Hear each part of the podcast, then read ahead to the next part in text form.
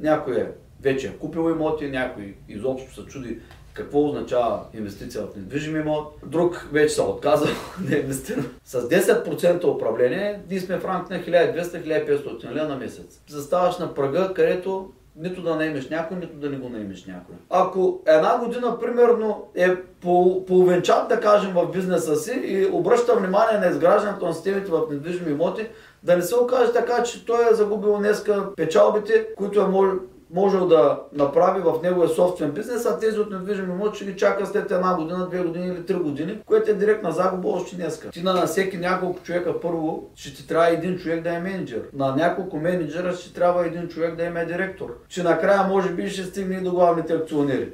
Mm-hmm. колкото повече натоварваш тази система, тя става все по-трудна за управление тази система не само да не ти губи, не само да е на нулата, ами малко да, да печелиш. Това само може да се постигне с голям брой имоти. Иначе това са много дълги години, които ти си на минус от тази система.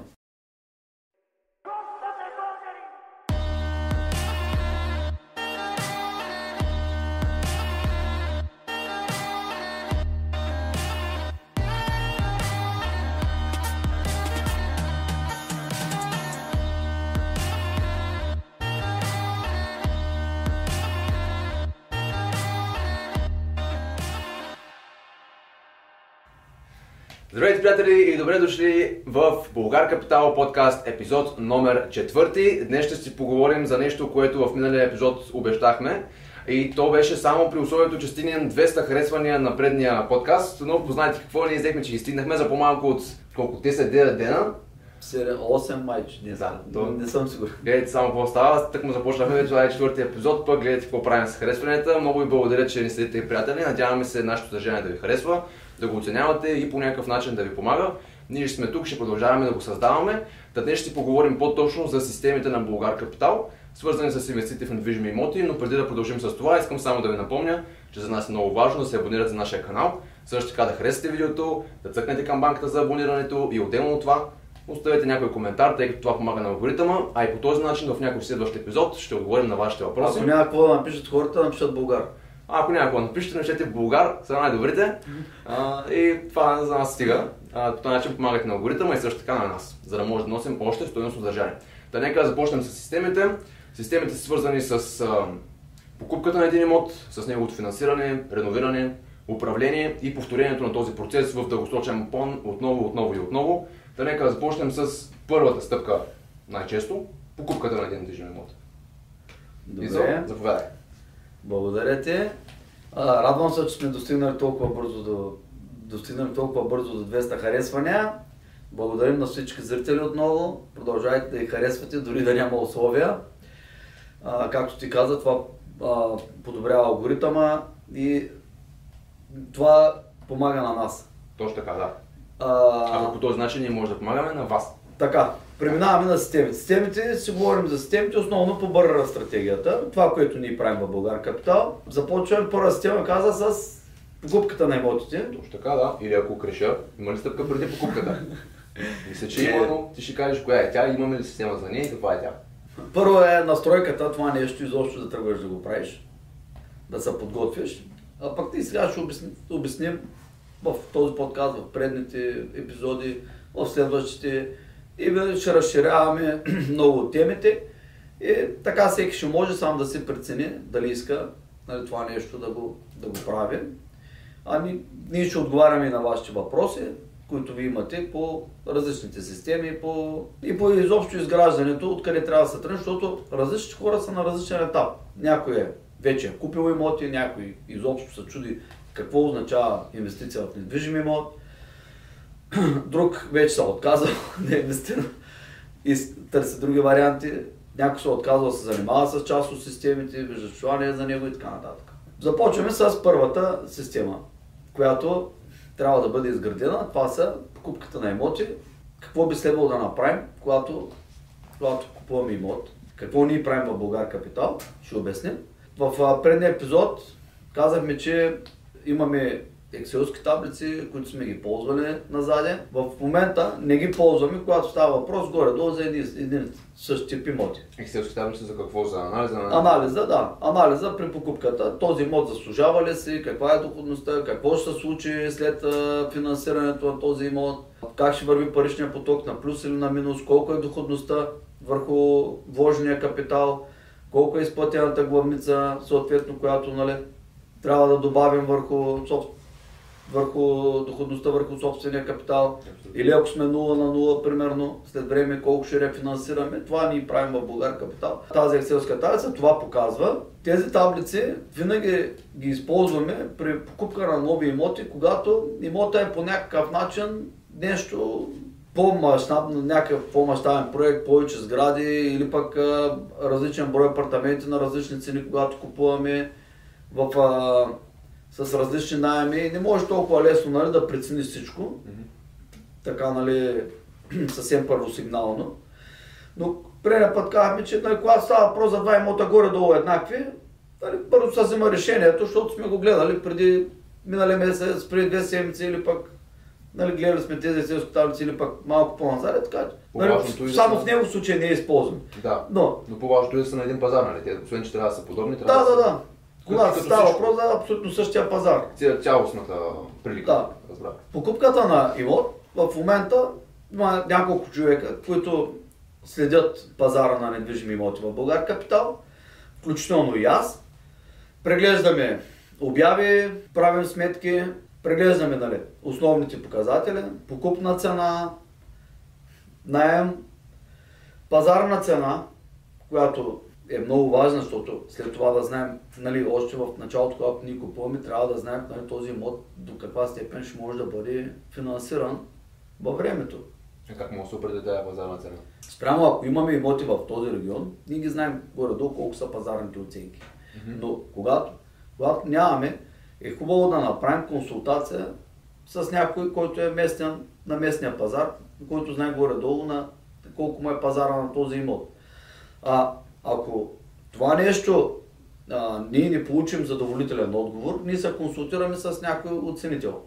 Колко, колко можем да получим оценка на този имот. Съвсем ориентировачно, нали? не е абсолютно точна оценка. Ако сега сделката е много голяма, ще трябва абсолютно точна оценка да направим, защото там разлика, разлика минимална нали, на голям брой имоти може да се окаже нали, нещо а, много сериозна грешка. Ако е една голяма сграда, примерно ние много трудно ще можем да направим някакво сравнение или да попитаме някой, ние да преценим това нещо почти невъзможно.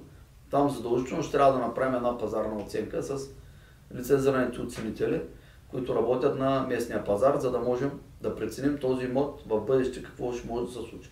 Също така, ако се нуждаят в момента апартаментите от ремонт, записваме в таблицата и колко му е ремонта, стоеността на ремонта, за да можем нали, да видим какъв ще, как, какво ще покаже, каква доходност ще покаже след ремонта, нали, колко ще и се вдигне общата инвестиция. Съответно, колко този имот го купуваме под пазарната му стоеност. И също така, тук е нещо важно, трябва да попитаме оценителя колко ще му бъде оценката след, след ремонта. Нали, защото към момента този имот може да е в едно състояние, а в бъдеще в друго. Нали? Тук вече пък зависи от спецификата какъв точно имот купуваме. Това е така нареченото е ARV, After Repair Value, което да. се споменава от книгата БРР, да. която може да купите от линка в описанието.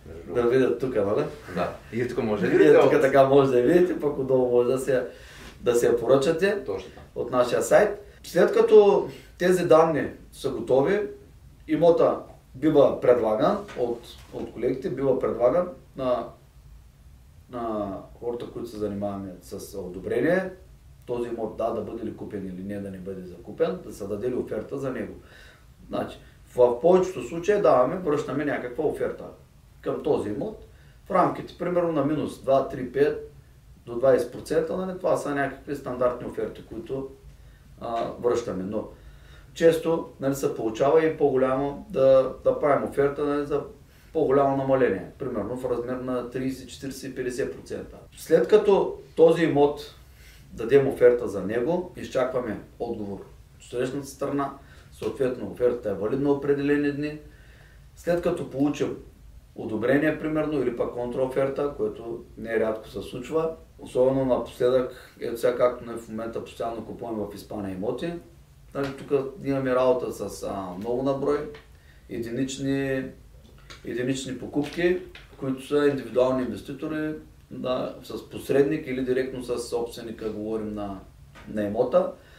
Там ние изчакваме, получаваме контраоферта, след като получим контраоферта, ако сме съгласни, превеждаме капаро. Предвижда се вече за,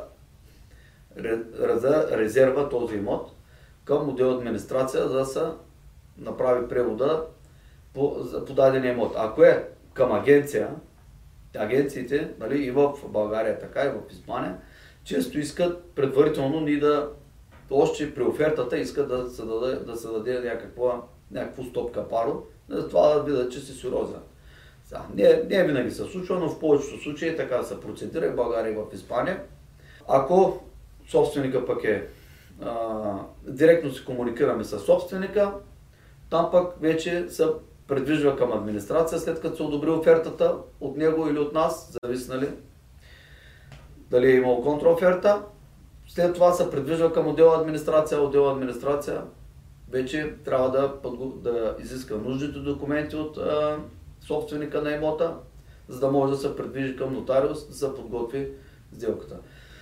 След това пък възлагаме на някой да на представлява при покупката на този имот, от, отново е нали, в отдел администрация това, но си е част от покупката, защото тя в една покупка, системата по покупка, нали, тя не може да е само синдикална всяка една от системите, те са винаги са обвързани и всяка една от другите системи се обвързана с администрация. Mm-hmm. Няма как нали, да се предвиждат документите в, в бъдеще. Нали? Това от самото начало, това нещо трябва да се, да се проследява и документално какво се случва. След покупката на имота, вече имота се предвижва, ако няма ремонт по него, примерно, се предвижва към отдел управление този имот и преминаваме нали, към следващата система. Преди да направим скоп да. към следващата система, аз бих и... добавя няколко неща, ако нямаш да, против. Да, да, да. Едно от тях е за оценката. Как може да оценим един имот, нали? Ако не искаме да се съветваме с оценител, случая и ние правим така понякога, може да направим просто едно бързо сравнение с, сравнителния метод на пазара. Подобни имоти на същия пазар, да. на каква цена се предлагат, в състоянието, в което евентуално ще бъде след поправката и в състоянието, в което не искаме да го придобием, съответно да го оставим да го дадем в това състояние. Ами да, той с напредване на времето ние сме ние сме го достигнали това ниво да, да няма нужда чак толкова нали, детайлно да направим за един индивидуален апартамент, да направим пазарна оценка. Но ако отворим днес един нов пазар, ще направим по този начин, за да може да се придобием някаква представа. Нали? Абсолютно да. Да. И отделно от това, само да уточни за оферта също така, понеже ти каза на зрителите, че нали, понякога правим оферта от, от, от, от сорта на минус 5, минус 10, минус 20, минус 50%, дори понякога след това занимаваме с контраоферти. Но това не е задължително така винаги. Понякога може офертата за имот да е толкова добра, нали? отговаряйки на определени метрики, които не търсим. Mm-hmm. Съответно виждаме, че той примерно е доста по-пазарна стоеност, тогава някакво преговаряме. Да, точно така. Ето, миналата седмица или преди 10 на дена закупихме един имот в Испания, който беше на цена 32 000 евро. Нямаше там какво да преговаряме, защото ние знаем, че на пазара вървят над 50.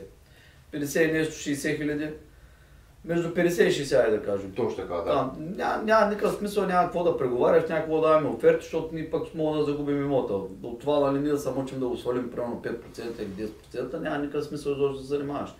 Имот си е достатъчно подценен, ти го купуваш на минус 40% от пазарната цена. Имота имаше наемател, няма никаква нужда от абсолютно никакъв ремонт. Директно ни префърлиха депозите, даже и вдигнахме найема. Тъй, че да, имота, между другото, беше отдаден за 350 евро. Ние, ние го вдигаме на 400. Той модул закупихме на 32 000 евро, цялата обща стоеност на инвестицията ни е струва 37-8 000 евро. Което нали, директно ние имаме около 10,5 доходност. Между 10 и 11, айде да кажем сега така на груби сметки, 10 и 11 имаме доходност, която няма нужда изобщо нали, какво да сваляш, да се мъчиш човека нали, по някакъв начин ти нали, да спечелиш малко повече от този имот. Тук скоростта на тебе ще определи а, бъде, бъдеще, бъдеще по, по-добро управление на капитала, А не той имот да го изпуснеш, да отидеш на следващия и така нататък, само си губиш времето. Точно така, да. Занимаваме се с дреболийките от дяволок. Достатъчно добра доходност е, да? Да, абсолютно, да. Вместо да се забавим, защото скоростта тук така е определяща за доходността също така. Дали започнеш днес да взимаш, да кажем, 500 евро или ще започнеш след един месец, има голямо значение. Да, между другото, пазарния найем на този имот не е 400.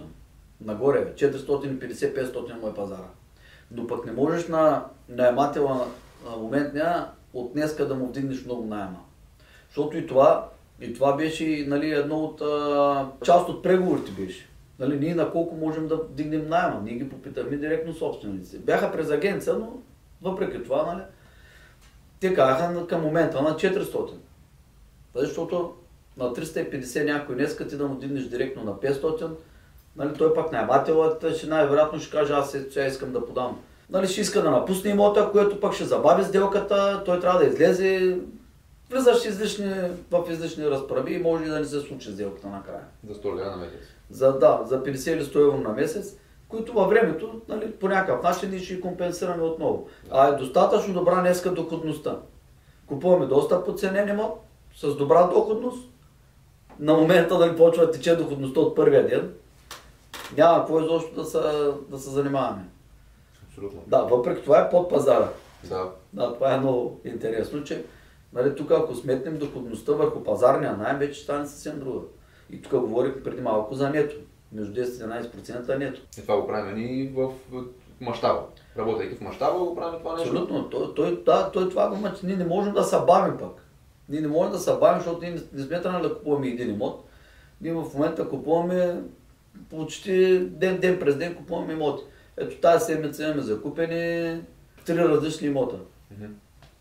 Изминалата седмица. Този, с който говорих, беше предната седмица. Наистина да, нещо такова. Някои хора, колкото пъти спортуват в седмицата, ние толкова пъти купуваме имот в седмицата. Ами, ние ще трябва да напреднем даже и още по-бърз темп ще трябва да направим в тази година. Абсолютно, да. Добре. И сега започваме като купим имота, неговото управление.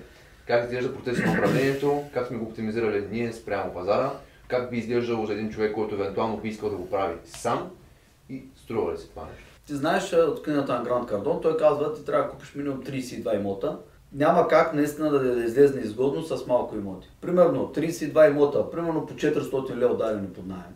Кажем една сградичка с малки апартаментчета. Така? Ударям под найем примерно на 400 а, или на 500. Това са 12-15 хиляди лева на месец найеме. Мгм. От бруто найема повече от 10% не мога да плащаш за управление. Когато имаме такъв тип а, инвестиция, с 10% управление, ние сме в рамк на 1200-1500 лева на месец. Тук ти сега заставаш на прага, където нито да наемеш някой, нито да не го наемеш някой. Почва да става много трудно. А, ти знаеш, ние в Българ Капитал имаме не малко имоти, сме ги получили, ние борим 10% управление. В момента, нали, на някой сме взели имоти и му го управляваме. В момента спряли сме да, да вземаме имоти на 10%, защото на нас не ни е изгодно 10, на 10% да управляваме. Това е само работа, която ни не печелим никакви пари. Правим само предпоставки с тези хора бъдещ период, по някакъв начин ние да влезем в някакъв конфликт. Те ще искат постоянно да се увеличава найема, примерно, ще искат ние, ние по някакъв начин по-добре да управляваме този имот. Ние от другата страна имаме, имаме едни 10%, от които ни печелим някакви минимални пари, вършим огромен труд за тази работа, което е абсолютно в, в момента нали, сметнаме, че трябва да се концентрираме в покупката на имоти. Няма никакъв смисъл изобщо да, да се разконцентрираме. От имоти, които днес сме наели, ние си изпъл, изп- изпълним, изпълним договорите, но в бъдеще няма да наемем нови имоти. Дори с нашите имоти е същата работа. Дали е закупен от нас или не е закупен от нас, в системата на управление там те дори не знаят някои от имоти дали са на, на Българ Капитал или не са на Българ Капитал. М. Тя ги интересува този наймател, нали, нещата, които те вършат в а, управлението. Тук се получава много трудно управление, когато са малко на брой имоти в дадената зона, където управлява този човек. Мгм. Ако ние не направим мащаб от тази система на управление, най-вероятно ние ще губим и то много дълго време. Това мащаба той не се постига толкова лесно от днеска за утре да имаш още 30 имота или още 100 имота, че да стане така, че ти да можеш да се побереш в тези 10%, да можеш да плащаш едни нормални пари на месец за една заетост да може тази система не само да не ти губи, не само да е на нулата, ами малко да, да печелиш. Това само може да се постигне с голям брой имоти. Иначе това са много дълги години, които ти си на минус от тази система. Хем искаш максимално добре да се управляват имотите, съответно системата трябва да е твоя, ти да се изграждаш, mm-hmm. ти да я контролираш, защото имаш чувство, че външната система не ти ги контролира как, не ти ги контролира достатъчно добре, не ти ги управлява достатъчно добре. Да. И ти искаш това нещо е при те, и, за да можеш да го оптимизираш. Обаче ти в целта си да го оптимизираш, ти правиш временен по-голям разход, който ти си мислиш, че много бързо ще го компенсираш. Само, че ако не успееш в другите системи да го подобриш, да дадеш скорост, съответно тази система може много дълго време да се окаже на минус. Това са години наред на минус, като ти върви една система, изражда ти доходността, обща доходност, съответно ти можеш да влезеш в отрицателен паричен поток. И това е напълно нормално по време на растежа, да, си, да вървиш в отрицателен паричен поток, което вече пак изключително стана затормозяващо, изключително сложно и трудно. Знаеш през какви неща сме минавали. В Българ Капитал тези системи, за да се изправят, единствено трябва да можеш да ги изправиш и да ги балансираш всичките системи, защото когато вземеш пак нови 100 имота, администрацията също се затормозява. И там трябва вече да направиш нова инвестиция в администрацията. Да, както при малко казвам, всяка една система е обвързана с администрацията, обаче системата по, по управление, тя получава вече нови имоти готови, което неминуемо вече има ангажимент на администрацията. На момента, без значение дали са дадени под найем, са дадени тези имоти под найем. Администрацията трябва да почне веднага да ги застрахова тези имоти, описи да им се направят, веднага трябва да се почне и там работата. Да почне да следи изобщо паричния поток, приходи, разходи, какви... На момента, всичко, да. абсолютно всичко, да, това на момента трябва да се състави, да се нанесе софтуери в различни таблици, застрахователи и така нататък, нали? което, което ти не можеш от едната страна да растеш и да оптимизираш дадена система, без това да се отрази по никакъв начин на другите. Напротив, навсякъде се отразява на всяка една от системите и най-вече администрацията го да. не казвам от нас, но там, там те го, нали, много тясно са свързани самото управление с администрация, защото това е един постоянен процес. Да, абсолютно. Добре, т.е. в такъв случай, опитвайки се да разраснеш в, в недвижимите имоти, ще е трудно, евентуално даже можеш да се срещнеш с председателен паричен поток, ако не е и сигурно, ще се срещнеш с такъв. Почти 100% и това Гранд Картон той много добре го обяснява в неговите предавания. Много често го питат това нещо и, и той, той постоянно го казва. И, и в книгата си мисля, че го има описан, описан този процес. Тук, ако ти не започнеш с достатъчен, достатъчен мащаб, това ще означава да губиш от всички системи. Ако започнеш с достатъчен мащаб, ще губиш само от някои от системите. Защото всичко може да ти е огромен а става и може от всички системи да губиш. А как може да започнеш с този мащаб? Трябва да имаш голям капитал, предполагам. Ами, да, капитал, голямо финансиране, зависи от нали, пък целта на човека и зависи той в постояние към момента. И голямо желание да работиш на вече. Да, доста голямо. Има ли альтернатива на това нещо? Альтернатива аз не съм сигурен, че има. Тоест, ако искаш да инвестираш в недвижими имоти, трябва да Трябва да се подготвиш, трябва да се подготвиш за загуба от системите. Ако не от всички системи, от някои от системи, трябва да се подготвиш за загуба. Това е все едно едно производство, да кажем ти решаваш днеска да, примерно, да, да създадеш една печатница, не че разберем печатане. Така, да. Къде си нямам даже. Как се организира, производството е много сложен процес за мене. Произвеждал съм някакви неща, това е много сложна работа. Вече не си го не го правиш. Изобщо не искам да го чувам даже. Да. А, примерно ти преценяваш, че горе-долу ще изпълняваш по 100 000 бройки, да кажем 100 000 книги ще печаташ на месец. Mm-hmm ти трябва да се подготвиш примерно с машина, която има капацитет 120 хиляди. Не 100 хиляди, нали, тя абсолютно за 2 минути да ни спира работа. Нали, ти ще трябва да се подготвиш с съответните машини, съответните оператори на тези машини, поддръжката, административната част, приемането на поръчките от 100 хиляди книжки, защото хората печатат примерно по 500, по 1000, по 200, някой по 10 хиляди, mm-hmm. нали? Едва ли ще намери всеки месец някой по 100 хиляди да ти поръчва. И ти трябва така да подготвиш тези системи, че да можеш да получиш утре 100 000 книги. Но тази машина, дете си я взел, а примерно целта ти е 500, нали? На време ще разширяваш. Ама тази машина, първата дете си я взел за 120, кога ще напълниш 100 000 бройки? Mm-hmm. Нали? Това ще мине определено време. В това определено време ти си може да караш много по-ефтина машина, която е много по-ефтина амортизацията е, много по-малко поддръжка има, много по-малко оператори и така нататък. И това нещо всичкото води до първоначална загуба до момента, до който ти достигнеш капацитет. Същото е с управлението на имоти. Абсолютно едно едно е. Ти си подготвяш днеска човек да ти управлява тия 30 имота, ама ти губиш от него. Докато дори момента този човек ти да можеш да печелиш от тази система или поне да не губиш, ти пък в този момент трябва да разширяваш и останалите процеси. Също е в производство, също е във всеки един друг бизнес. Всеки един бизнес има неговите си системи. Нали, има доста системи, които се повтарят, но има и специфика във всяко едно нещо. Обаче, в крайна сметка, говорим за няколко отделни системи, които не можеш ти да ги, не можеш ти толкова добре да ги синхронизираш, че от всичките да, да не губиш, от някои от тях да печелиш. Това нещо аз не го вярвам, че е възможно. Както виждаме, Амазон вървяха много дълго време на загуба. Що? Точно поради тази причина някои от системите вървят на минус. Да, много други вървят на плюс, много големи инвестиции правят от тях, разширяват дейността постоянно. Но определени системи се вървят на минус 20-30 години. Това е цел да могат да се разраснат. Да, целта да, когато искаш да разрастваш.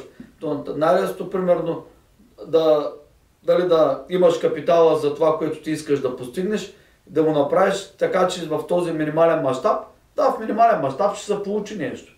Няма да губиш и ще вложиш собствен труд малко, нали? И ако се наложи да, в дадена система, ще помогнеш един час на седмица и няма и да го усетиш. Нарастването няма как това да стане по никаква форма. Човек, който си има бизнес, той се занимава с някакъв бизнес и съответно времето му е скъпо. Той иска да започне да занимава с недвижимите имоти днес, защото е чул наш подкаст или нещо друго за това какви възможности предлагат недвижимите имоти. Прочева книгата първа да кажа. Така. Да. Обаче този човек сега чува това нещо, което е истина, че за да може да започнеш недвижимите имоти. И не се сърди.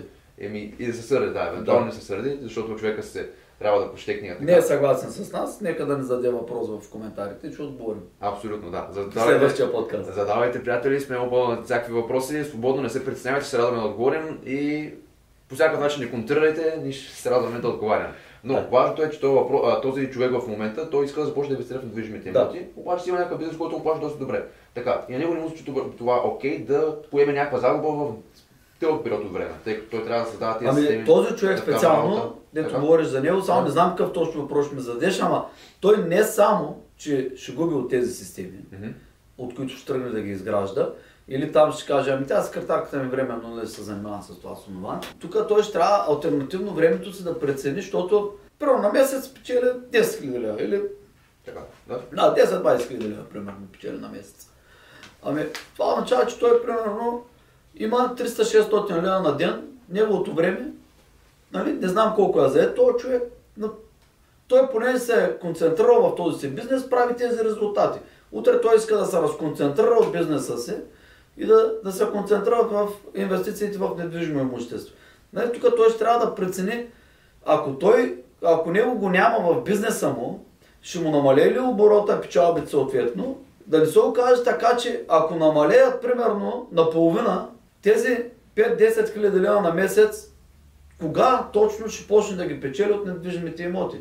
Да не се окаже така, че концентрацията в бизнеса му, благодаря концентрация, е постигнал тези резултати. Във времето той, ако една година, примерно, е половинчат, да кажем, в бизнеса си и обръща внимание на изграждането на системите в недвижими имоти, да не се окаже така, че той е загубил днеска а, печалбите, които е мож, можел да направи в неговия собствен бизнес, а тези от недвижими имоти ще ги чака след една година, две години или три години, което е директна загуба още днеска.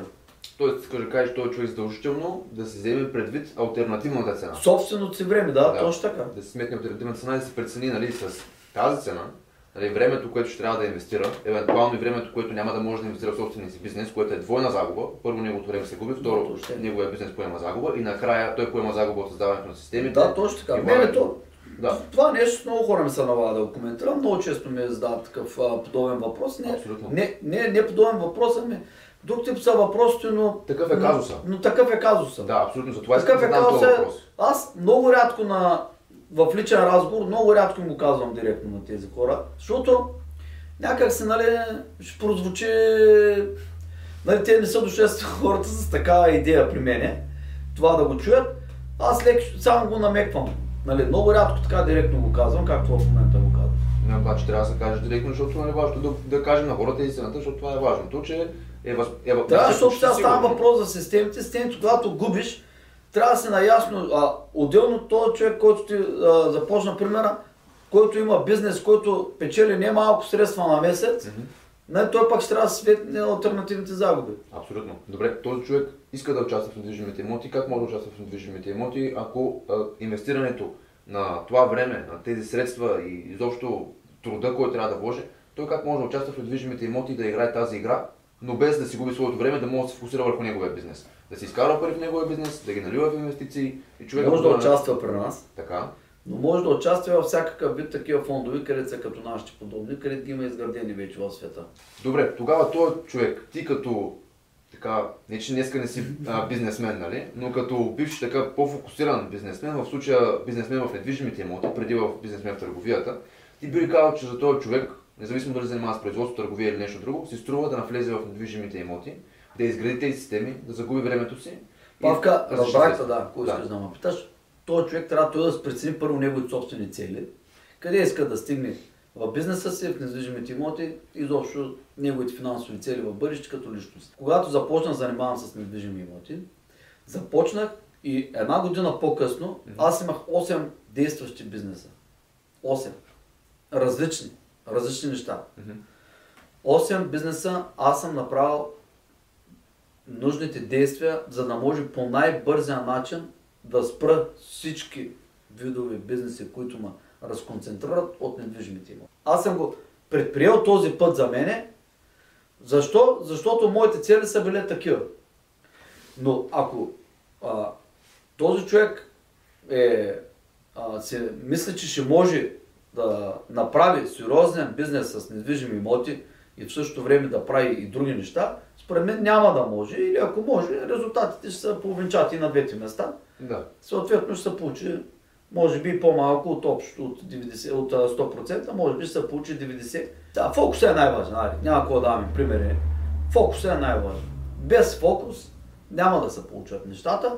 Тези хора са си направили до момента техния успех е а, постигнат на база на фокуса в бизнеса им. А не на базата, че помежду другото са тръгнали да правят това нещо, което го правят в момента. Да, точно това. Така аз, аз също си мислех, че мога альтернативно да правя а, бизнес с а, имоти, да започна да направя някакви инвестиции, да текат ни пари и да го развивам този бизнес и всичко ще а, нали, помети масло ще върви. Еми, да, ама не. Не е така. Гарантирам го, че не е така. Който иска ще пробва и ще се убеди с времето.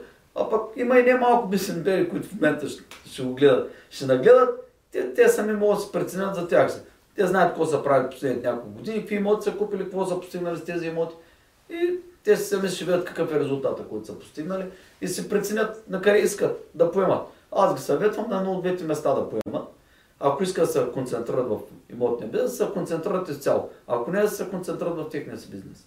Добре, т.е. ти си затворил 8 бизнеса, Точно да се фокусираш напълно в недвижимите имоти. Да. Добре, колко време е минало тогава? И ми сега то това е малко, си беше процес, защото 2014 сме започна, съм започнал да инвестирам в недвижими имоти. 2015 съм решил да приключа с 8 бизнеса. Да. Те да знам кога. Кажем, Може би е 2016 съм една година, година е нещо, нали? То не е от днес за утре да фърлиш всички Да. документи на земята и да кажеш, нали? Да. Приключвам. Добре, т.е. 2016 да кажем, че приключил в тези бизнеси. Нещо такова, да. Окей, добре, тогава са минали приблизително 7 години. За тези 7 години, ако ти можеш така да направиш една съпоставка един налог, би ли постигнал по-добри резултати, ако беше оставил тези 8 бизнеса и не се беше занимавал с недвижимите имоти към днешна дата? Или? Бих, мо... значи, сега тук е много субективно, нали? много е трудно да отговоря на този въпрос. Дали ще да постигна по-добри резултати, дали не, Сигурен съм, че някоя вечерта е мъчал и си го мислил. Тъй, че... със сигурност да, особено в началото ми беше много трудно, защото ти си свикнал на едни, на едни приходи, по един начин да работиш, започваш съвсем друго мислене, по нов начин да работиш, няма ги приходите. А, нали, това е системата, докато заработи, нали, то се казахме, че се е а, въ- въпрос на време, процес, организация и така нататък. Сега, това, което обаче ние до днеска сме достигнали, в Българ Капитал, това е поставена много сериозна и солидна основа, която аз нямаше да мога да я поставя в нито един от бизнесите за бъдещ голям растеж. Чак да да бъда нали, търговец на продукти и услуги в различните в различни сфери, където със сигурност нямаше да ги има 80% вече тя нямаше да съществуват от тия бизнеси. Резултатите не съм сигурен, които чака да са по-високи, защото не знам нали, какво съм чал да правя в тия години, ако не бях занимавал изцяло с недвижими имоти.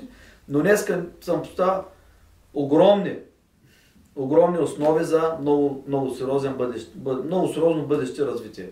Поред мен това е правилният път, който е трябвало да мина и много се радвам, че днеска сме достигнали това ниво.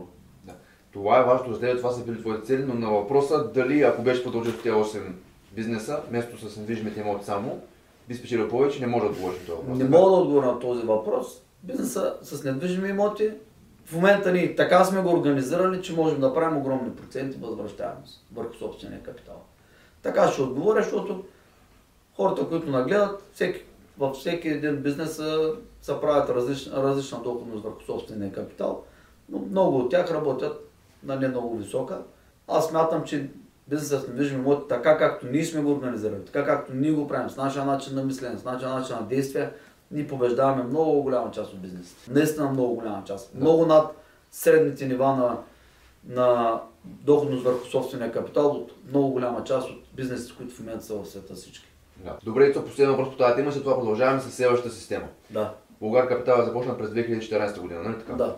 Коя година ти, след започването на Българ Капитал, обърна на печала бизнеса? Толкова много. Значи в началото, с малко имоти, когато така, бяхме, така. бяхме на плюс, още от самото начало. А, но това примерно са биле 2-3-4 имота. Базовия, така... Да, не съм сигурен колко имота. Да кажем, съвсем в начало сме били на плюс. Добре. Били сме на плюс 2-3 години, докато аз се освободя от всички останали бизнеси да. И започнем да правим растеж. Оттам нататък започнем да изграждаме много наброй системи и вече да правим нали, сериозни инвестиции. По него време сме използвали други системи. Нали, ние сме ги нямали тези системи, които днес ги имаме. Mm-hmm. Използвали сме външни хора за най-различни неща. В растежа последните 3 години или 4 години ние сме вървали на минус, на отрицателен парчев поток.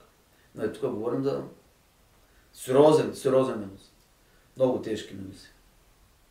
Но това е неминуемо, когато искаш да направиш много голям растеж. Много бърз растеж. Ти го каза? Затова пък предния нали, подкаст говорим, сега пък купуваме само готови имоти. Да. Само готови имоти, вече с по-ниска доходност и по-ниска капиталова печалба, нали, в рамките на 20-30-40%. Доходност върху собствения капитал директна в момента на, нали, на готовите пари, това са около 10-12% примерно. Но ние да купуваме в момента имоти в лошо състояние, пак ще сме на печалба, просто защото вече има изградени системите.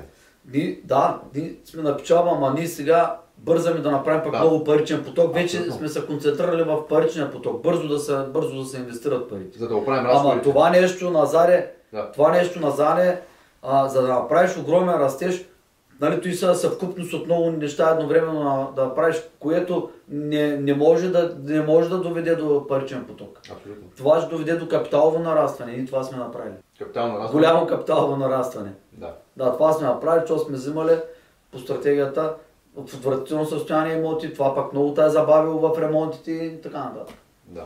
Да не се повтаряме. Който иска да гледа нали, предните епизоди, там ги обясняваме Абсолютно. тези неща. Заповядайте да видите в горната част на екрана в момента ще се покажа на една малка лента, на която може да цъкнете да гледате предните няколко епизода. В епизод 3 ще чуете точно това, което каза току-що. Преди да продължим към следващата система, още нещо, нека да задълбаем малко и за управляващите, нали, да покажем кой е управляващия. Да. Нали, човекът за тази система управление. Ще да. не се обиди сега, като гледат нашите управляващи.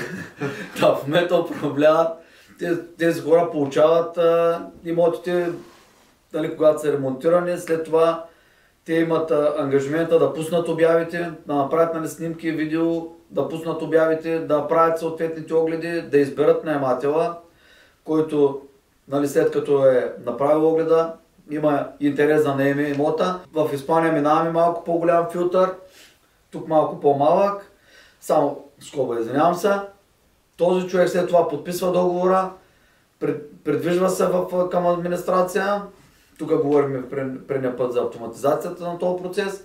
И оттам нататък той има ангажимента всеки месец да следи този човек да му напомня да плаща, ако закъснява, да му, да, да му изпраща фактури, нали, което също в момента го автоматизираме, да му изпраща фактурите за найема и да направи така, че по-бързо да получаваме средствата от, от найемите, нали, за да можем ние директно да, да, да ги вложим отново в, в нова инвестиция. Mm. Защото ти знаеш при нас колко време спът капиталите.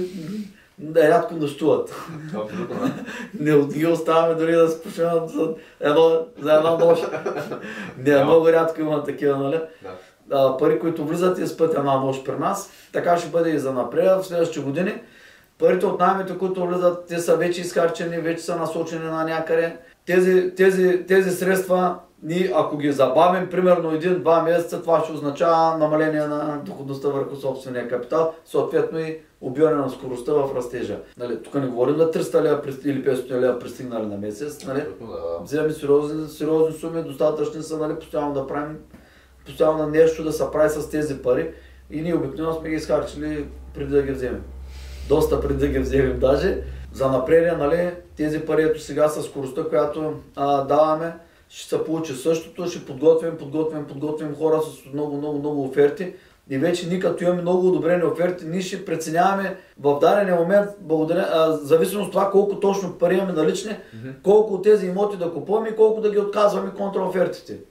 Това ще зависи нали, от бъдещите нали, на наши инвестиции, от а, финансирането, рефинансирането, скоростта, която даваме на, на имотите, които нали, вече са дадени под найем, придобити нали, преди години. Защото той, и самите имоти, и тях не ги оставяме на бюро, и, тях, и, те, и те не спът. Нали. Постоянно гледаме нали, тези имоти постоянно да, да влязат в ипотека, които са купени днеска с кеш, да, да влязат в ипотека и веднага нали, парите да се използват за нова инвестиция, защото пак там ти ако го забавиш, примерно 2-3 месеца, това означава да плащаш лихва и главница, или в най-добрия вариант само лихва, mm-hmm. ама примерно Той са примерно 2, 3, 4, 5 месеца, ако ги забавиш, ти вече губиш от тези пари, новата инвестиция трябва да е прекалено добра, че да изби разходите, които си ги направил вече, докато се забавил да купиш имота. И, то, то... това е поговорка на хрумна, само да ти кажа. Ако парите или имотите спят, ние не спим. Българ Капитал, Павел Голев, 2023. Тук да обърнем внимание, една скоба да отворя. Управлението е един от ключовите, една от ключовите системи в, в бизнеса. Не постоянен ангажимент в управлението, ефективността отива на никъде. Много хора правят грешки в управлението, ние тези неща гледам да не ги... Някой коментираме, защото те са елементарни неща. Постоянно, примерно, играем с наймите. Наймите се свалят, дигат се, това е на ежедневна, на, на седмична база в момента. Това ще стане Даже още по-скоростно ще сваляме и ще, ще вдигаме найем. За да може все по-бързо по-малка незаетост, откъдето, откъдето се печели. Да имаме все по-малка незаетост. Когато един, един имот не е свободен, идва втори, идва трети, идва четвърти. До, до него време, примерно, сме в процента на заетостта, който сме предвидели. Там ние можем да вдигаме найемите. Освобождава се пети, шести, седми, осми. Вдигаме, вдигаме, вдигаме найеми. Продължаваме да вдигаме. Някои от тези имоти, примерно, вече се дава под найем, на, на, на много хубава цена, много висока. Идват обаче, примерно, още 4-5 имота изведнъж се освобождават. Тук ние веднага трябва да намалим найемите, за да могат много бързо да се напълнят имотите, отново да влезем в процента на заетост. Тук е много важно управляващите това нещо постоянно да се следи колко точно свободни имота има, менеджмента на, на управлението да, да ги следи тези проценти постоянно, за да може оптимално да са отдадени под найем нали, брой имоти, който влизаме в процента на заетост, който сме го предварително заложили. И съответно, спрямо, нали, вече е много важен човека, който управлява, той да може да даде обратната връзка от самия пазар, какво точно се случва в момента и в какви граници можем да реагираме в определено време. Защото ние хубаво вдигаме найема, примерно 10% или 20% го повдигаме, или 5% го сваляме, ама това до какво ще доведе, нали? Ще има ли ефект или няма да има, това само може да го каже човека, който е на терен, човека, който е на място. Ето нали, една много важна функция на управляващия. Тази система много трудно може тук човек да я контролира, ако не е при него тази система. Нали? Ако има голям мащаб и това нещо не е под негов контрол, няма да продължи дълго. В момента, в който той ще трябва човека да, да, ги, да ги приеме при себе си, тази система да почне той да, да я управлява.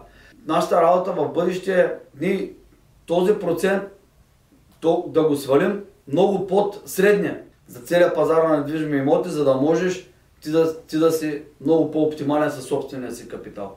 Където 3-4% разлика в незаетостта, това примерно се отразява на доходността 30-40-50% може да дигнеш доходността. С минимален процент заето. Обаче, като казвам минимален процент заетост, не на някаква ниска цена, Мгм. дали? Да, а говорим от пазарната цена към момента. Ние не можем да си позволим да, да сме с голям процент отдолу под пазара да вървим. Нали? Защото това също го има и с тебе сме гледали на такива а, тези коефициенти за загуба от пазарен найем.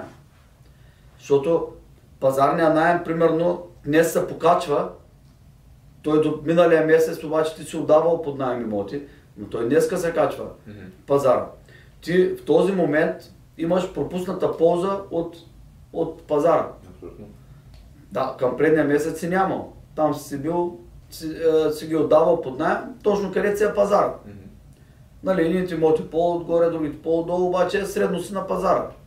Обаче в следващия месец или два се вдига много търсенето, тогава вече ти имаш пропуснати ползи от пазара. Съответно това нещо управляващия на момента трябва да може да сигнализира и трябва, трябва да могат да се вземат адекватни решения какво, какви действия се предприемат в този момент. Да, на тези хора, които са влезнали миналия месец, не може да им дигнеш найемите, но можеш така да настроиш нещата, от сега да уведомиш хората, които са в следващите дни им изтичат договорите, че вече са на пазарен найем, ели си колко спрямо новите цени. Примерно, тези хора примерно казват, не, ние няма нали, да искам да подпишем, ще трябва да напуснем и така нататък. Не, Това е от работата на системата управление, което е от изключително значение за доходността върху собствения капитал. Нали, там е много от ключовите места в, в бизнеса с имоти. Абсолютно. Все пак паричния поток, който тук така, нали, все пак тези найеми, говорят до паричния поток, крайна сметка, който се разглежда от на финансовите институции, които в крайна сметка пък Точно така, директно отварят, отваряш възможност за финансиране. Абсолютно да, ако не го правиш като хората, ако имаш пропуснати ползи от пазарите найеми, съответно ти имаш а, финансиране, което няма да получиш. Нали? Някакъв процент финансиране, което си загубил, просто защото не си управляваме ни няколко имота Да, правилно. точно така. Ефектът е много сериозен. Абсолютно. Така че не само това, което нали, ти каза, но и това с финансирането. Да, точно така. Също е- пропус- пропусната полза от ново финансиране, което са альтернативни печалби на момента. Абсолютно. В рамките на следващите 6 месеца, примерно веднага реализираш нови капитали и, и правим ново, ново, ново инвестиране. Да, точно така. Абсолютно. И като заговорим за финансиране, това е следващата система, за която трябва да поговорим. Какво може да ни кажеш А мисля, че по-набързо ще ги минем, ама. Ами, нека да, нека по-детайлно така, където Добре. можем, където е по нали, разбираемо, общо прието, хората го знаят, няма нужда да задълбаваме. Нека сега да поговорим за финансирането. Добре. По какъв начин Българ Капитал финансира сделките си с банки, нали? тъй като ние имаме нали, друга опция, ще поговорим за нея след малко, Така. с банки. В момента, примерно, правим, правим един кредит, който е в размер на милион и половина. Този кредит го теглим, фина, финансираме една част от имотите, които бяха ипотекирани по-рано. Мгм. Този кредит е рефинансиране на стар кредит, само че вече само част от имотите и, фин- а, ипотекираме.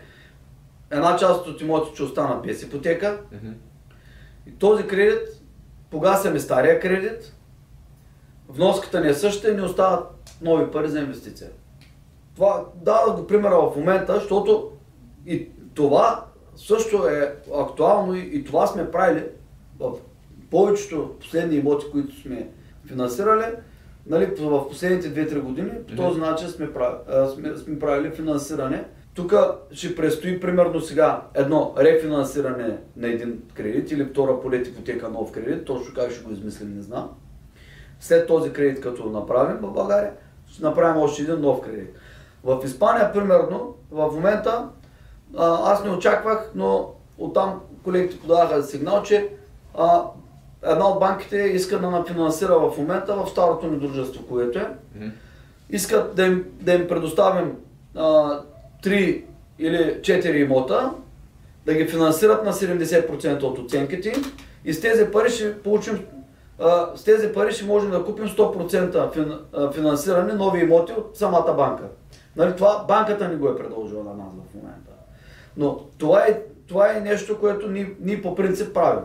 По този начин ще се развиваме в, в бъдеще с имотите, които нямат ипотека в момента, ще се направи на тях ипотека или на част от тях ипотека, с цел да закупим нови имоти. По възможност максимална, максимален процент финансиране, както е в случая 100% от покупната цена. Съответно, търсим сега готови имоти от на банката портфолиото, mm-hmm. за да може тези имоти да имат минимално вложение на, на собствения капитал. Нали? Собственият капитал да е минимален в тази инвестиция. Да. 100% финансиран, имаме да кажем, още 20% са не необходими за даравани такси, разходи по ипотеката, оценки а, и някакви мебели, евентуално в този имот, нали, ако няма мебели, или някакви минимални ремонти, като боядисване някакви такива, нали, съвсем, съвсем минимални, за да можем пък и веднага да ги дадем под найем. За да не губим по никакъв начин от а, моментния паричен поток, който има, напротив, в рамките на един месец да увеличим веднага паричния поток. Защото тези новите, примерно, 4 или 5 имота, които ще закупим с този кредит, те примерно ще са, по наши прогнози, които сме направили, ще имат, ще имат разлика около 1000 евро. От тази инвестиция ще имаме разлика 1000 евро на месец, след като изплатим лихва и главница. Това ни сега, след като го направим, новите имоти, като се отдадат под найем, след примерно няколко месеца, може с тези самите имоти отново да го направим същото. Да. Но ние имаме доста имоти, които нямат ипотека. Тук няма значение ние дали ще го направим с новите имоти, които сме закупили, или с старите имоти, които са вече налични. Същата, същата процедура ще я направим във времето. Съответно, всички нови капитали, които имаме при нас, от старите найеми, които получаваме, които се генерират, отиват за покупка на нови имоти и за самоучастие, ако няма да ги купим директно без кредит, пък ще отидат за това самоучастие, за което казваме преди малко, нали? 20, 30, 40% в зависимост, нали? Пък колко точно процента на финансира банката. Да, с други, думи, с други думи, там да се върнем нали, само на тази оферта от банката, която тя, тя не е отправила на нас, а не ние на нея, нали, съответно. Да чрез правилното управление на недвижимите имоти и неминуемо на паричния поток, нали, понеже са пряко свързани все пак, ние успяваме да получим подобни оферти от банката, даже без да се напълваме да го направим, нали така? Ами аз лично бях много изненадан. Аз мисля, че това ще са случаи, нали, че ще можем отново да се финансираме, защото ние скоро сме правили кредити. Да. А, мисля, че ще мога да се получи малко по-нататък. Сега бях изненадан малко. Мисля, че поне 6 месеца ще минат от тук нататък. Още, обаче банката в момента е готова да нафинансира. Да. Което за нас е много добре, много добър сигнал, защото ние ще направим от тази инвестиция ще направим около между 50 и 100 хиляди, да не казвам по-големи суми, около между 50 и 100 хиляди капиталова печалба и от другата страна директен паричен поток 1000 евро на месец и изплащане на главница още 5-600 евро на месец. Да. Това ще е ефекта от тази инвестиция. Което се чета печалба на главницата, само да кажем. Точно така. Главницата пък също ни във времето, отново по начина, който обясним преди малко, ще можем да използваме. Да, чрез рефинансиране. Нали така? Да. Рефинансиране, втора поред ипотека зависи. Ние казахме вече какво е да. рефинансиране, така ще задам другия въпрос, тъй като говорим за финансиране от банки, кредити. Да. Какви са условията, на които Българ Капитал, изобщо нали, нашето дружество, нашата група, изтегля кредити? Тоест, нали, става дума за амортизационен период 15, 10, 20, 30 години. Нали, знаеш, повечето инвеститори в Америка, особено, да. постоянно апелират хората да теглят 30 годишни кредити mm. на фиксирана лихва по възможност. Еми да. Какво е мнението в случая? Не, не съм съгласен. Какво е не съм съгласен по-късия кредит има своите предимства, има си своите недостатъци. Аз мятам, че предимствата са повече. Американците, когато пазара не позволява да направиш инвестиция на по-висок, по-висока директна доходност върху общата стоеност на инвестицията, са принудени да го правят това нещо. Най-вероятно с 15 годишен кредит ще бъдат на отрицателен паричен поток. А, размер 50-100 милиона инвестиция паричният поток ще е сериозна, сериозен минус на месец и най-вероятно за това ги удължават, но те, те губят пък много, защото плащат много висока лихва. Mm-hmm. В вноската им големия процент е лихва, малкият процент им е изплащане на главница. При по-късия кредит става обратното. Нали? Колкото по-къс кредит, толкова повече ти нарасва във вноската стоеността на главницата, която изплащаш. Аз мисля, че 15 годишния срок на кредита, с който ние работим, си е много, много подходящ. В зависимост от това, ние колко бързаме да правим паричен поток, нали? в момента искаме да правим бързо паричен поток, да нарасне много паричния поток и 15 годишния кредит ние оптимално и работим с него. 10 годишния кредит, ако го позволява инвестициите, го позволяват инвестициите в бъдещето, от днеска не мога да прогнозираме бъдещето, Да. ние ще преминем в 10 годишен. Увеличаваме, увеличаваме доходността, защото изплащаме повече главница. Да, и можем след това, разбира се, да изтеглим, да използваме отново и да увеличим още повече доходността от нашите вложени средства за нас и нашите Точно партньори, инвеститори. Да, в момента, в който на нас не ни трябва повече да правим паричен поток, Да. ще преминем на по-къс кредит. Може да Да. си позволим 12 годишен кредит, после пък 10 годишен кредит и се става още по-добра инвестицията за нас. Абсолютно. Добре, благодаря ти, че каза за... Тази специална инвестиция, която преди малко казах, Да. тя позволява 10 годишен кредит. Тя позволява дори и под 10 годишен кредит. Мгм. Но, но в момента пък искаме да направим бърз, голям паричен поток на, на дружествата, за да можем а, да освободим бъдещ потенциал, да можем да теглим нови, нови кредити. Да. Защото нали, този паричен поток директно работи за нов, нов кредитен потенциал. Да, защото до сега сме правили капиталов растеж и малък паричен поток. Не сме обръщали внимание толкова паричен поток, а колкото паричен поток да покрива. Но, си, но, но сме достигнали пък, не бяхме достигнали лимита си на кредити. Но в един момент ти го достигаш рано или късно. Та нататък ти веднага трябва да правиш нов паричен поток. И също така ни сега почваме да погасяме кредити. Примерно в Испания, нали, сега ще погасим 7 кредита, които изтичат тази година и до година, които са били по-къси кредити, които сме ги взимали от бързане да правим голям, а, голям капиталов растеж, сме взимали и по-къси кредити на, на дружеството, на едно от дружеството, на което е в Испания. Тези кредити, като ги погасим, 130 000 евро, имаме 6500 евро плащане по главница по тези, а, ликва и главница да. по тези кредити. Нали? Тук виждаме, че това е много висока вноска. 130 000 евро на, на фона на 6500 на месец, нали, просто не, не се заслужава изобщо в момента да ги плащаме, Да. при положение, че работим за паричен поток в момента. И сега, паралелно с новите инвестиции, пък оптимизираме и старите кредити, защото то си е процес. Тези кредити сега ги погасяме, ама утре, примерно, ни а, ще погледнем и другите кредити, които пречат на по-големия паричен, а, на по-големия паричен поток, съответно на по-голямата възможност за ново по-голямо финансиране. А сега да питам нещо друго, тъй като говорим, Да. че ние теглим тези кредити в момента, нали, 2023 година, март Да. месец, Да. някои хора в момента се паникуват така, да, какво става, нали, как така теглите в момента, нали, в момента е много опасно, Да. Америка в момента около 7,3% е ипотечния кредит, нали, на хартия, отделно това реално е малко по-висок, знаеш, нали, Да, има разлика съответно. Нали, доста така се повишават съответно лихвените проценти, отделно от това пича с печатницата за пари в Америка, нали, съответно. Неговата цел е около 2% инфлация. В момента тя е около 6,5%, доколкото се сещам от скоростни статистики. Извинявам се, ако съм тук така бъркам статистиките, наскоро го четох това нещо. Съответно, той за да може да свали тази инфлация от 6,5 на 2, това му е опцията. Нали? Да, извинявайте, не да печата още пари, ами да вдига лихвените проценти. Следователно, ние какво правим? Ние Притесняваме ли се, чудим се какво правим, защото теглим кредити? Нали, аз на други места съм казвал, че сега тези ликвени нива а, просто за мен не са ликви. Ликвата трябва а, много да се вдигне, че нас да почне да напритеснява. Трябва да се вдигне два-три пъти, че да почне наистина да напритеснява ликвата. Спрямо днешна дата. Спрямо нещо дата пък. Ние си имаме много лостови, много неща може да направим. Ако утре стане 20% по ипотечните кредити, Така. което не е невъзможно. Абсолютно. Изобщо не е невъзможно, нали? Ако някой си мисли, че е невъзможно, да пита някой дете тегло при 20 години кредит, той ще му обясни дали е възможно. Аз лично съм теглил ипотечен кредит на 20%. И то 2012 от банка. 2012 година. Това е преди 11 години. Нали, 2008 съм теглил кредити на 9-10%, мисля, че беше някъде.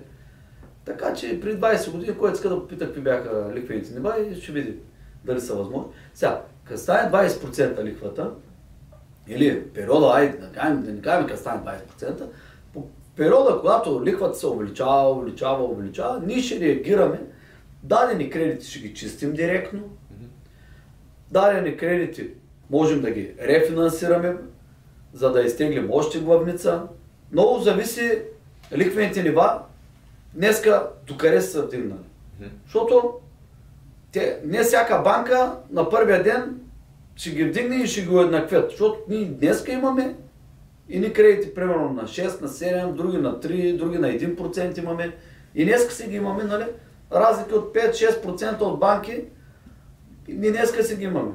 5-6 пункта. Нали? Испания имаме кредити на 1% примерно. Също така имаме и на 5. Като ги погледнеш, нали? Двата офиса един до друг.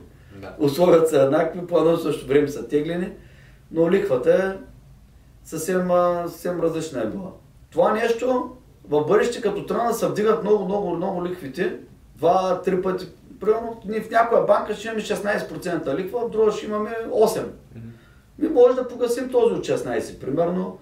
Ако в него момент, примерно, нямаме никакъв капитал, защото купуваме имоти на килограм, примерно, станали без пари, имотите и купуваме много имоти, а, можем да договорим с тази банка, примерно, да плащаме временно само лихвата. Да махнат главницата, нали? примерно да на...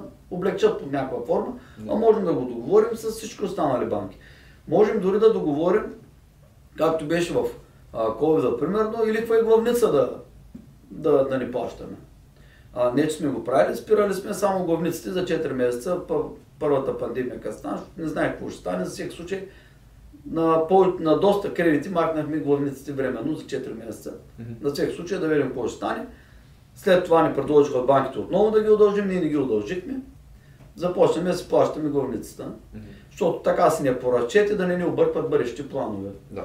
Инвестора в имоти не може днеска да се оплаши от това, че ще да се вдигне много лихвата. Колко ще се вдигне още лихвата? Като се дигне, дигне, дигне, ние си имаме съответните лостове, а ние от мащаба имаме прекалено много лостове.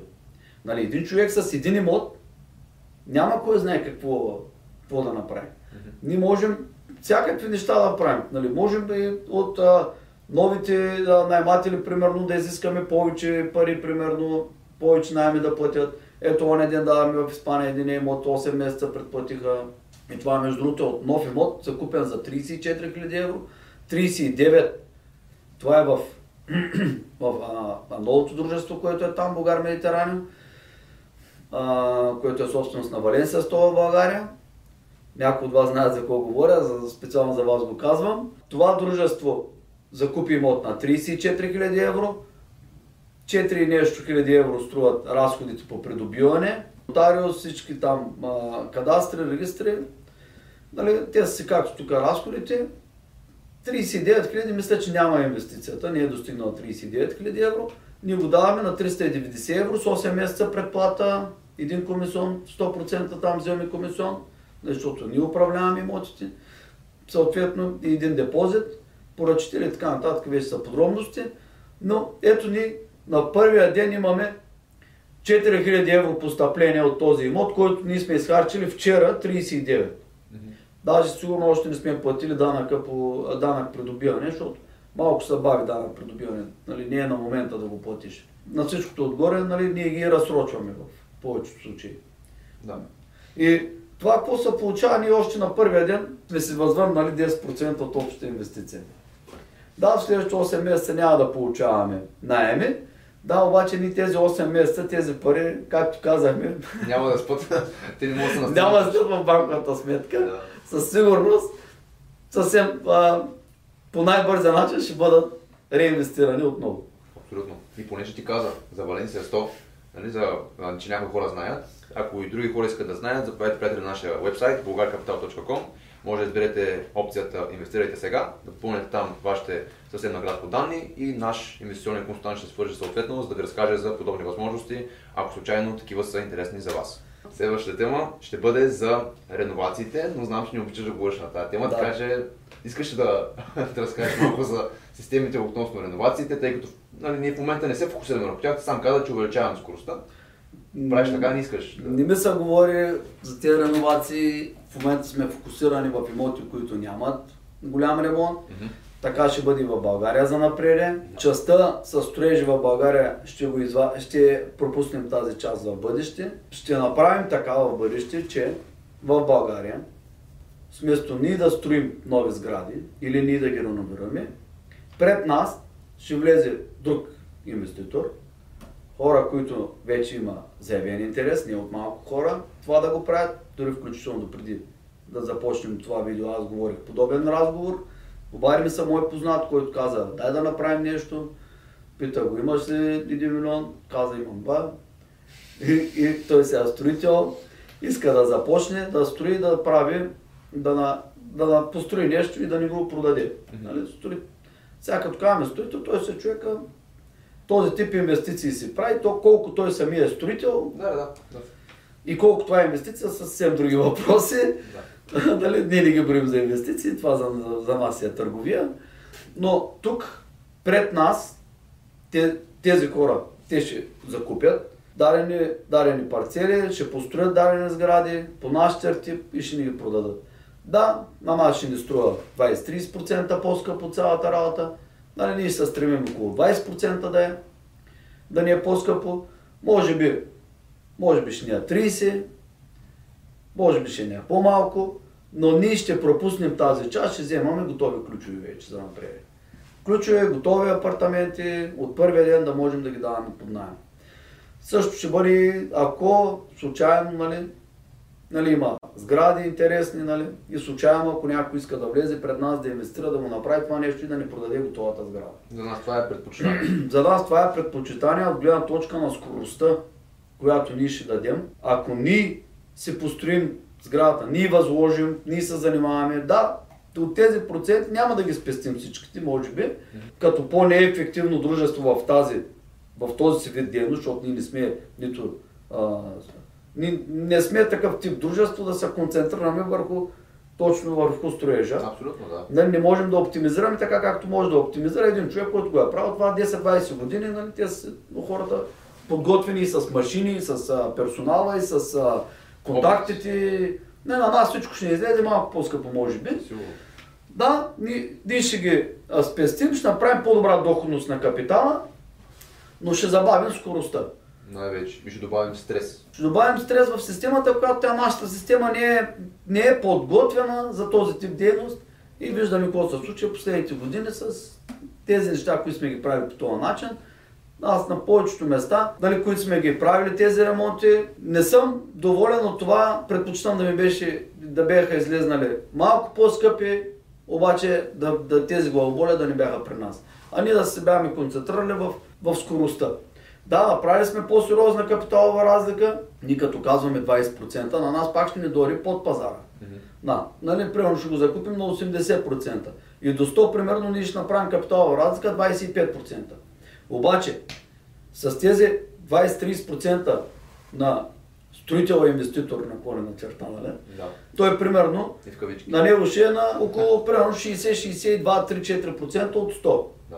Ако ние сме на 62-3% примерно, до 100% на нас са не над 50% капиталов растеж. Нали? Ето го бързия капиталов растеж. На това може и 60 и 70 да се получи 80 и 100. Не, достигали сме и до над 100%. Не го виждам като начин ние да продължим да работим по този, по този тертип, защото по този начин ние убиваме скоростта, правим голям капитал. Не ни трябва в момента голям, голям капиталов растеж, трябва ни голям, голям паричен поток. Затова с тези хора, които вече нали, така само в момента, като замисля са 4-5 човека, които са заявили интерес по този начин, искат да работят с нас. Когато сме готови в България да правим инвестиции, ще ги уведомим и ще започнем с тях да, да разширяваме дейността си в България, в различни градове. В Испания ще купуваме, а също така, примерно, онзи ден, нали, говорих с а, две момчета от Хомтио, които, с които нали, и си имам взаимоотношения и на тях също им каза, че след няколко месеца ще търсим малка сградичка, по-готова. И именно една, едната сграда ще направи втора поред ипотека и ще закупим една малка сградичка по-готова. Искам на момента да можем да я дадем под найем. Когато отново няма да има капиталов растеж, ще е минимален капиталов растеж, най-вероятно. Но пък директно паричен поток ще имаме, си изплащаме новия кредит и ще остават нови пари за, за дружество. В Испания в момента пък уведомяваме всички агенции за недвижими имоти, купуваме готови имоти, дадем под найем или пък които са готови за отдаване под найем след една седмица, след покупката може да ги отдадем под найем. А за цялото предприятие, което правим в България в момента, ние изключваме някои от dragите зрители, също имат такъв интерес. да се включи в такъв проект, където той да изгради съответно подобна сграда и съответно с 20-30% Да. или 15% там зависи вече. Да, случи. към момента предупредим, че не сме готови, не сме, не сме подготвени, нали, днеска да му дадем обратна информация за точните параметри на това, какво търсим, в какви размери, подготвя се това нещо, ще бъде готово до лятото. Но тогава... Ние до тогава и не бързаме, нали, да стартираме нещо, защото си имаме достатъчно други проекти. Но ако някой и проявява някакъв такъв интерес, може да свърже с нас. Да, може да- в да. контакт. Който иска, може нали, на имейла, нали, да са Ето тук така ще бъде имейла, на който може да свържете за тази цел. Да, нека да ни прати съвсем елементарно два-два реда да ни напише, за да можем ние да го имаме предвид този човек, да се свържим с него, когато дойде време. Абсолютно да. Това ще бъде много полезно за нас, предполагам и за съответно драгия зрител, който иска да прави това нещо. Да, има немалко хора, които ще се свържат, сигурен съм, нали, дори след тази, това наше обявление. Аз не бях готов да го, не, не мислех да го обявяваме сега, но след като сме го обявили, сигурен съм, че има в момента интерес хора да работят с нас по тая форма, защото- ние оттатък, от друга страна, ние сме един сигурен партньор в дълго време, който ще купува постоянно имоти. Абсолютно. Те правят своето нещо, ние правим нашето нещо и двете страни са доволни. Две страни са доволни продължаваме напред. Абсолютно, да. Ние така сме работили винаги в годините, така ще продължим да работим. Поговорихме малко сега за реновациите и за модела, по който гледаме да работим. Да, че по-хубаво да реновации- говорим за реновации. Реновации не правим, Не, нали? не, това това е, това е една от най-тежките части в, в а, инвестирането в имоти в този бизнес. М. Значи, през мен лично са минали над 500 апартамента, а до ден днешен две турби, ако ми го покажеш, не знам коя е цимент, коя е друго, какво е, що е. Не искам даже да ги виждам повече никога, тия турби. М, Просто тая работа не е за мен, аз не искам под никаква форма да занимавам с това нещо. Не искам нито да ги виждам, нито да ги чувам тия реформи. Реновация нали, на българските. Да. Обърна на испански така. Да, извинявам се. И сега да преминем през системата, която е част от всички системи. Като каза реновации, и като каза реновации и тегаво, Моля сетих, се, тъкмо администрацията иска да вкараш. Да, сетих се сам. Моля, Става дума за администрацията. А, за администрацията какво би искал да ни кажеш, съответно какво и за нея не ми се говори. За нея не се говори. Базикам се. Да, Ще ами, говорим. ще поговорим. Ами, аз, нали, може би тук трябва да се намеся, на мен не ми се говори, но пък ще поговорим малко за администрацията. Все нещо трябва да кажем, защото тя е Сега, пряко свързана да. с всеки друг процес и система. Добре, имаш ли конкретен въпрос или да почвам? Ами да започнем с, следващ, с следния въпрос. В началото, изобщо на Българ Капитал, как изглеждаше администрацията? Администрацията, понеже аз не тогава имах бизнеси, директно се пое от, от администрацията на, на бизнеса. Ага. И те бяха примерно 2-3 имота, нали? Съвсем лежерно, елементарно. Да. Елементарни отчети, елементарни сметки, без задълбочени коефициенти, без кой знае каква работа. Почти никак не е изглеждала и то не е било и система. Ясно. Добре. И как се развива в годините? О, молец. Много трудно. Как се разви през 2022 и 2023? Много трудно. Администрацията се губи. Една от най-тежките системи в а, бизнеса с недвижими имоти, с дейности, които по някой път са необходими да се извършат спрямо един наемател. Това може да отнеме огромно време на един човек, а което ако ти не си автоматизирал, систематизирал, подредил, направил това нещо елементарно и възможно да се случи по-лесно, когато той поиска. Даденият човек може да поиска някакъв анекс да се направи, може да иска да изключи някаква услуга, може да иска да включи друга услуга, може да иска да се направи, примерно, адресна регистрация. Има такива неща в администрацията, които даден момент отнемат огромно време. И ти не можеш да таксуваш огромни пари на ематела. Мгм. За един анекс, примерно, да се подпише, този човек трябва да го прегледа, да го опише, да се съветва с правния отдел. Тъй накрая ти не може този човек да му кажеш, виж сега ти не загуби един ден на мене, на счетоводството и на, На нали, адвоката. което счетоводството е външна система, на адвоката, нали, юриста нали, на фирмата, Да. примерно, и сега нали, ти трябва да таксуваме при 400 лева. Но Реално, този човек, ако отиде при един юрист да му го изготви този документ, нали, може на него да му струва не малко пари. Обаче при нас системата се затормозява по този начин и ти не можеш, колко има такива услуги, които вършиш, колкото и пари да искаш, пак си назаде. Това са нали, кофти неща в администрацията. Също така, при малък обем имоти, отдадени под найем, нали, с паричния поток, губиш. Много и постоянно губиш. трябва да си ги прехвърляш от един джоб в другия джоб и тя каже, да, ама аз имам капитално нарастване, ми ще прехвърля малко от парите, деца съм ги изхарчил за администрация този месец, са, нали, 3000 лева ще кажем, че са за, е, от капиталовия растеж и ги сложи стоеността на имота. Това може да се направи счетоводно. Обаче това са едни прехвърлянки от ляво в дясно, паричният ти поток си е минус. Нали, как където и да го прехвърляш, каквото да го правиш, паричният поток си е паричен поток, той е на минус. Затова не ми се говори за администрацията. Но, но администрацата е, защото... Защото те боли джоба от Да, администрацията е от а, сериозните места, които при нас, нали, ние постоянно работим по оптимизирането на процесите, автоматизирането огромни пари харчим в момента, стотици хиляди лева сме изхарчили вече и предстои да изхарчим още. За да можем това нещо да автоматизираме много голяма част от процесите, за да може тази, тази система не само да да не губи, не само да е на нула, дори да спечелим от тази система. От друга страна пък трябва постоянно да я захранваме с, с нови имоти, за да можеш нали, и да се усещат ползите от огромните инвестиции, които правиш в софтуер. Защото днеска нали, един човек, примерно, зает в администрация, примерно, да кажем 3000 лева на месец, нали, с работно место, с всички неща, нали, като се сметнат, да. примерно 3000 лева на месец. Това нещо, като го отнесеш, нали, този човек, примерно, ти оптимизираш един човек, работата му става по-лесна, втория човек става по-лесна, третия човек става по-лесна и те вече могат по-квалифицирана дейност да вършат или пак по-голям обем от работа. И ти го заместваш с софтуера, който ние днеска правим. нали, това нещо намаляш работата, улесняваш им на база на софтуера. Да. Един ден тези плодове ще съберат и то ще е изключително полезно за цялата ни организация. Това си е процес, който отнема много дълго време, не, са, не, не става от днеска за утре, колкото и да не се иска така да страхнем с пръсти тази цяла технология да навлезе. За съжаление, на, прак, на практика не е така. Въвеждането на софтуера, правилната работа, следенето на софтуера и така нататък. Нали? Това са си огромни, огромни инвестиции, които се правят цел оптимизация на администрацията. Без да оптимизираме администрацията, просто да забравим, да направим сериозен растеж. Абсолютно. Абсолютно това е. Ако някой си мисли, че така на всеки няколко имота ни а, слагаме още един човек, още един човек, още един човек и така нали до безкрай, а, видиш, всичко е цветя и рози. Ти на всеки няколко човека първо ще ти трябва един човек да е менеджер. Mm.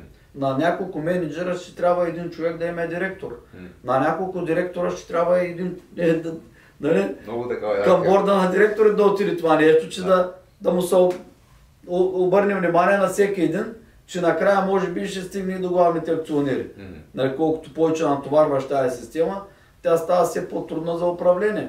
Нали, това, примерно, китайска фабрика, както се прави, нали, а, един гараж сто пъти копиран. Нали, аз преди 10 години, като бях в Китай, китайците така правят. Нали? Обикалям по фабриките, не тогава занимава с вратите. А, примерно влизаме в една фабрика, която произвежда примерно 1000 врати на месец така. и представлява примерно едно, по, едно, по-голям, едно хале примерно с а, примерно 20 човека. Влизаме в някой, дето прави примерно 10 000 врати, той има 10 халета или пак едно много голямо хале разделено на 10 едни и същи машини, един и същ процес, се повтаря, все едно с тези 20 човека е същото нещо, само че 10 пъти. Влизаме в някой да прави 100 000 врати, огромно нещо също по 20 човека. Да. Едно и също в... По този начин, да, можеш да растеш определено време. Докато преминеш към технологията. Първият, който премине към технологията, тези хора изчезват. Mm. Нали, не че изчезват. Той оптимизира неговия процес, той примерно му трябва вече по много по-малко хора или па хората му са много по-продуктивни, примерно, или със да, същия брой хора, 20 човека, той примерно може да прави не е хилядата врати първите, той вече може да прави 3500. Mm. Това нещо се променя или по, по един начин, или по другия. Също и в имотите. Не можеш, нали, днес кажеш, аз един човек ще ми ги управля, а 100 имота ще ми пуска фактурите, ще следи плащанията, ще разнася тоци, води, ще гледа, нали, ще свирява, засича, а, ще подава към адвокатите, който е се забавил, в плащането и така нататък. Ще връща депозити, нали, ще одобрява и така нататък. Това и ще прави сметките. В банката ще засича това. Всичкото нещо ти не можеш постоянно да разширяваш. Mm. Да, защото ти така ще направиш система, така ще я задръстиш в един момент, mm. че ти си нит напред, нит назад. Единственият шанс е оптимизация на хората, на, на тяхното време, на тяхното количество спрямо качеството на извършване на работата, съкратяване на процеса, да може да го наблюдават този процес и да го контролират само, а не да ги товариш още и още и още и още, нали, докато приключат и изпушат. И И системата изпуши. Систе- Да. Системата административната е едно от най-тежките звена. Нали, това да мен е колкото и да ме е тежко, колкото да си мисля, че е само а, при мен, това аз нещо съм го виждал на много места, консултирал се и с други хора, виждам го. Това нещо е този процес. Един от сложните процеси, от които много дълго време ще губи, който и както и да иска да го направи. Много дълго време ще му е на минус. Дори неговото си време да се ползва, нали, альтернативно и там мала баба някакви работи да си мисли. Това си, е, това си е процес, път на изминаване и ни приема път с тия говорихме за технологията, която трябва да се наложи. Иначе без нея ще отпаднат от играта всички тези, нали, които правят китайска фабрика. Добре, и това преминахме през всяка една система. Преминахме Да. през покупката, през финансирането, управлението, също така администрацията. Щяхме да преминем малко и през въпросите на нашите драги зрители. Задай поне един от тях. Ами няма много време, сигурен си поне един? Сигурен съм поне един от Добре, приятели, поне Набързо ще отговорим, ако е по-дълъг, ще продължим следващия. Да, нека само да се намери един такъв и ще го зададем. Обещали сме въпросите. Абсолютно. Добре, ще изберем един, който е сравнително по-кратък, тъй като времето ни притиска, нали? да не увеличаваме много този подкаст. И е сравнително прост. То е какво става, когато наемателят не иска да си плати, как процедирате. Наемател, когато не иска, нали, това означава, че той вече е минал там определените дни, когато се е чул с управляващия. Управляващия има да му звънне два пъти, втория път е на третия ден. След, след забавянето на срока, на четвъртия ден, мисля, че при нас е, се прехвърля в правния отдел. Правният отдел прави, мисля, че контакт с наемателя. Наемат, на, на, мисля, че на четвъртия ден прави или на петия, не съм сигурен. Прави контакт с, е, осъществява контакт с наемателя, опитва се да осъществи контакт, защото може и да не успее. И ако успее или не успее, там има два или три дена, които преминава вече към а, часи. Да. Директно се изпраща, часето го уведомява човека, какво предстои, той преценява че дали иска, дали не иска да се заплаща. Уведомява го часето след като го получи човека. Ако не реши да се плаща все пак, не тук говорихме за човек, който не иска да плаща, Да. не за човек, където няма възможност да плаща. Ако още не иска да плаща, вече, вече адвокатите поемат, нали? Вече външно адвокатско дружество поема вече дело срещу него. Образува се дело и се започва процедурата, която е ясна нали, на всички. Имаш да ми даваш, ето договора и така нататък. Колко време много е отнема такова дело? О, делата са много, много, има много дълги, има тук на, зависи какво точно е делото и има и 5 години. Има пет години. Да, има и такива, има и... Сега сещам за едни румънци, имаме от Испания, примерно те са 5 или 6 години вече. Да, които ни предстои да ги запорваме в Румъния. Можеш В Румъния ще им запорваме каквото имат. Да. Защото те са върнали в Румъния, нали, те са заминали от Испания, си мислят, че ние нали, пасем там трева. да, че ние сме там, ам, си пасем на нивата. Ние сме, имаме, имаме изпълнителен лист, който а, много се забави изпълнителен лист, понеже е много бавна системата, испанската, както всичките им системи. а не само Те ни слушат с Българ Капитал подкаст, за това. Трябва испанското правителство да почне да нас слуша. Много изключително бавни тромове са, и съда им е такъв, Да, да. много социален е, много хуманен, ама трябва да ги уведомим, ма по този начин, ма трябва да изчакаме, ма ери с колко време. Те не, до сега даже не са и чували, че някой изобщо ги търси. А испанската държава се е изхарчила хиляди евро да ги търси тези хора и къде ги търси, аз не знам къде ги търси. Ясно им е, че ги няма тия хора, те продължават да ги търсят. Чудесна експлуатация на парите на И докато мине това нещо, всичко да, сега вече имаме изпълнителен лист. Този изпълнителен лист предстои румънско часа и да ги запорра Да. в, а, защото той вече си го има, съвсем елементарна е процедурата. Правим запор в Румъния на сметки банкови, ако имат ниви и така нататък, каквото имат. Да. Прави се запор, съответно те ще платят на часовите си, парите се, превеждат към испанско, испанско дружество и това. Ето, нали, една много, много дълга процедура, но това ще е плюс ликвите, нали, до момента. На сумата, за която сме ги осъдили преди там колко време. Преди вече. 6 години. Да. От тогава сме постали, примерно, преди една година Не знам кога е делото. Не, не знам. Кога е минало, то е дълга работа. Ти си го забравя вече. Не може да Да. за които да мислиш, да. да. При нас са много малко тези от общото. Това са много малко процентно хора, защото нали, общо наематели, договорите, нали, които подписваме, внимаваме с кой ги подписваме, как подписваме, какво подписваме. Да. В България дори имаме поръчители по договорите си. Хората са, нали, попоглеждат така, какви са, що са, горе-долу, нали, преценява са. Има, имаме немалко отказани наематели в България. В Испания имаме много повече отказани хора, които да наемат имот. За радост тези, тези проценти са доста малки са незначителни, че да са част, нали, да сформират някакви проценти изобщо да се ко- коментират. Тоест това, което прави Българ Капитал с цел да избегне точно тези не искащи да си плащат наематели, е просто да прави по-добър скрининг преди да ги пусне в имота. Да, това е основното нещо, което трябва да направи всеки в началото. Защото този човек да не иска да си плаща, е възможно ние да сме си виновни, примерно да сме създали предпоставката, която ние трябва да си поемем негативите, съответно, но е голяма вероятността ние предварително да сме можели да предвидим това нещо, Да. а не да чакаме нали, утре половината на наематели да спрат да плащат. Защото ние сме вкарали всеки, дето може да се добере до имоти, да ви казва, аз искам, нали? И ние сме го вкарали за наемател. И така. Като банковите институции преди 2008. Да. Ако мога да дишаш, Всеки, който може да се добере до банката, стръгваше с кредит. Нали, когато правиш така, пък очаква и много хора, но пък не плащат. както и показва историята. Нали? Затова гледай историята да разбереш какво се случи в сега, в настоящето и бъдещето. Да, Затова пък гледайте нашия подкаст Инвестиции в традиции, за да чуете за историята, Да. за да за настоящето и за тук бъдещето. мога да завършим с думите на Джордж Орел, Орел, който контролира миналото, контролира бъдещето, а който контролира настоящето, контролира миналото. Благодаря ви, приятели! Чухте го първо тук. Преди да завършим епизода, моля ви да ударите по един лайк, едно харесване отдолу на това видео. Извинявам се, че обърнах на английски, да не ми се караш. Задължително много харесайте това видео, абонирайте се за нашия канал, а натиснете камбанката, за да може да бъдете уведомявани за следващите видеа и също така не забравяйте да споделяте, да споделяте, да споделяте във всички социални мрежи, тъй като ние споделяме тази информация с вас, с цел вие да споделяте с ваши приятели, с ваши познати, за да можем да носим максимално много стойност на всички хора, които са важни за нас. Та, приятели, надяваме се този епизод да е бил полезен за вас отново и скоро до следващия от нас с Дамян. Благодаря ви, приятели. Ти използваш английски думи. Да, когато се карам, аз ползвах пред малко испански. Ще се кара нашия първи гост, който ни беше в а, инвестиции в традиции предаването. Гледайте го, ще сложим линк отдолу към него. Или в нашия канал, много лесно ще го намерите. Първи епизод е. Той ще ни се кара със сигурност и на двамата обаче.